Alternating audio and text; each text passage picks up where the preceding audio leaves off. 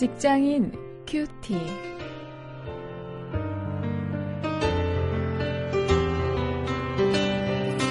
여러분 안녕하십니까? 2월 19일 오늘도 계속해서 마태복음 4장 1절부터 11절 말씀을 가지고 일터 윤리를 주제로 말씀을 묵상하십니다. 시험을 이기는 직업인 이런 제목입니다.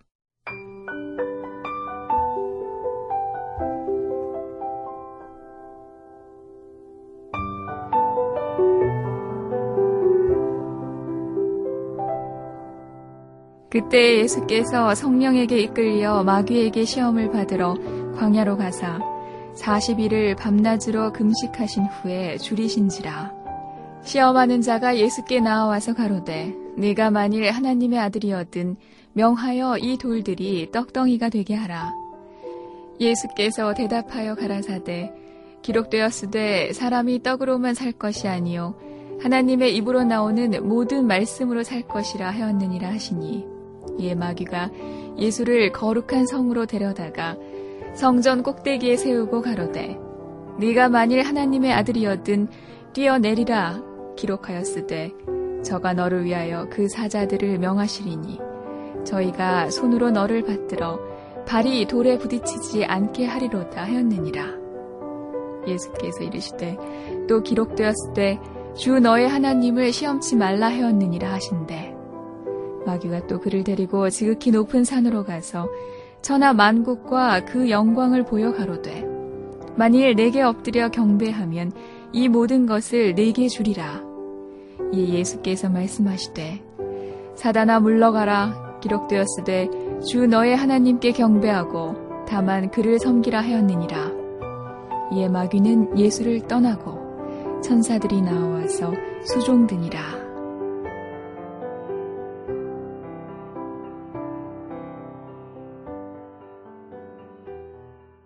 우리 크리스천 직장인들에게 있어서도 마찬가지라고 생각을 하는데요. 우리 주변의 직장인들이 가장 바라는 것 중에 하나가 성공이죠.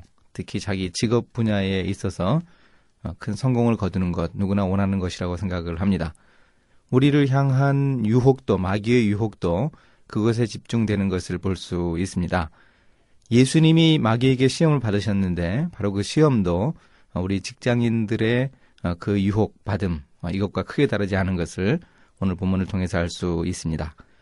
먼저 1절, 2절에서 예수님은 성령에게 이끌려서 마귀에게 시험을 받으시고 있습니다. 이 공생애를 시작하면서 예수님이 먼저 마귀에게 시험을 받으시는데요. 이것이 바로 우리 크리스천 직업인들에게 아주 중요한 점을 시사해 줍니다. 이 시험은 마귀에게 받지만 그 시험을 궁극적으로 주도하시는 분이 성령님이시라는 사실, 이것 우리가 좀 분명히 기억할 수 있어야 하겠습니다. 오늘 우리도 일하면서 직장에서 여러 가지 유혹을 받을 수 있고 시험을 받을 수 있습니다. 우리가 시험 받을 때 우리를 붙들어 주시는 분이 하나님이시라는 사실을 기억하면서 우리가 시험 받을 수 있어야 하겠습니다. 이 사실을 아느냐 모르느냐에 따라서 시험을 이기고 지는 그 여부가 결정된다고 해도 그리 틀린 말이 아니리라고 생각을 합니다. 인간은 본래 사탄의 시험을 이길 만한 그런 능력을 가지고 있지 못하기 때문에 우리가 하나님을 의지하면서 하나님께서 모든 것을 주관하신다는 그 사실을 좀 깨달을 수 있어야 하겠습니다. 3절에서 11절의 구체적인 시험의 내용이 기록되고 있습니다. 그것을 한마디로 요약을 한다 그러면 성공의 허영을 조심하라 이 한마디일 것입니다. 어, 그것을 어, 차례로 살펴보면요. 어, 마태는 마귀가 예수님을 시험한 내용 세 가지를 기록, 기록하고 있는데 먼저 첫 번째는 이 식욕 문제였습니다. 식욕을 만족시키기 위해서 어, 대단한 능력을 보이라. 그 돌덩이를 떡덩이가 되게 하라. 이것이 너에게 있어서 불가능한 것 아니지 않느냐. 어, 그러니 해보아라. 이렇게 유혹을 했고요. 또 높은 곳에서 뛰어내려서 사람들에게 신통수를 보이라는 어, 그런 유혹도 하고 있습니다. 또 천하의 영광을 다 보여주면서 그 모든 것을 다 줄 테니 마귀인 자신에게 절하라고 하는 것도 결국 예수님이 이 땅에 오신 목적, 예수님의 그 비전하고 연관된 유혹들이었습니다. 어, 이렇게 하면 쉽게 성공을 달성할 수 있다. 어, 그런 유혹이었습니다. 아주 달콤한 유혹이었죠. 어, 이때 그 시험을 이긴 예수님의 방법을 우리가 다시 한번 기억한다면 우리가 시험 받을 때에도 시험을 이길 수 있을 것입니다. 말씀의 능력에 힘 있는 것, 힘 있는 것 밖에는 방법이 없는 것을 우리가 기억해야 할 것입니다. 말씀만이 우리를 시험에서 어, 이기게 할 수 있습니다.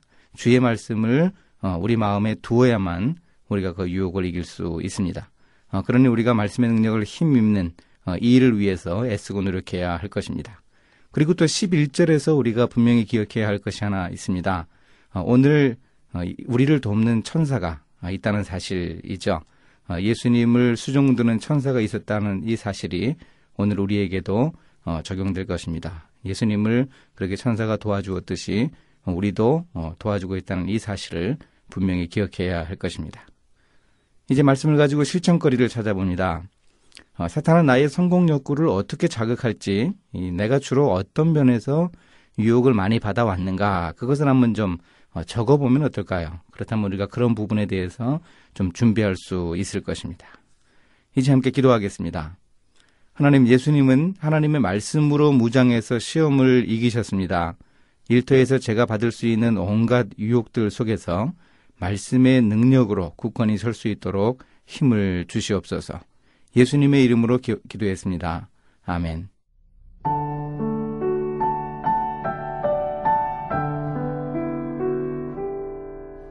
테일러 핵포드 감독의 영화 Devil's Advocate는 우리 시대에 어울리는 사탄의 모습이 등장합니다. 누구나 알아볼 수 있는 무섭고 섬뜩한 모습이 아니라 뉴욕 맨해튼의 큰 법률 회사를 성공적으로 운영하는 말끔한 초로의 신사로 등장하죠. 뉴욕 한복판 빌딩 안에, 지하철 안에, 파티장 안에, 또는 법정 안에도 그 사탄이 존재합니다. 물론 처음에는 그가 사탄인 줄 아무도 모릅니다.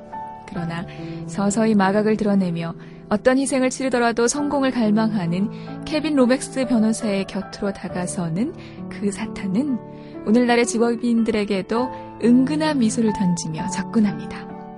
바로 당신에게도.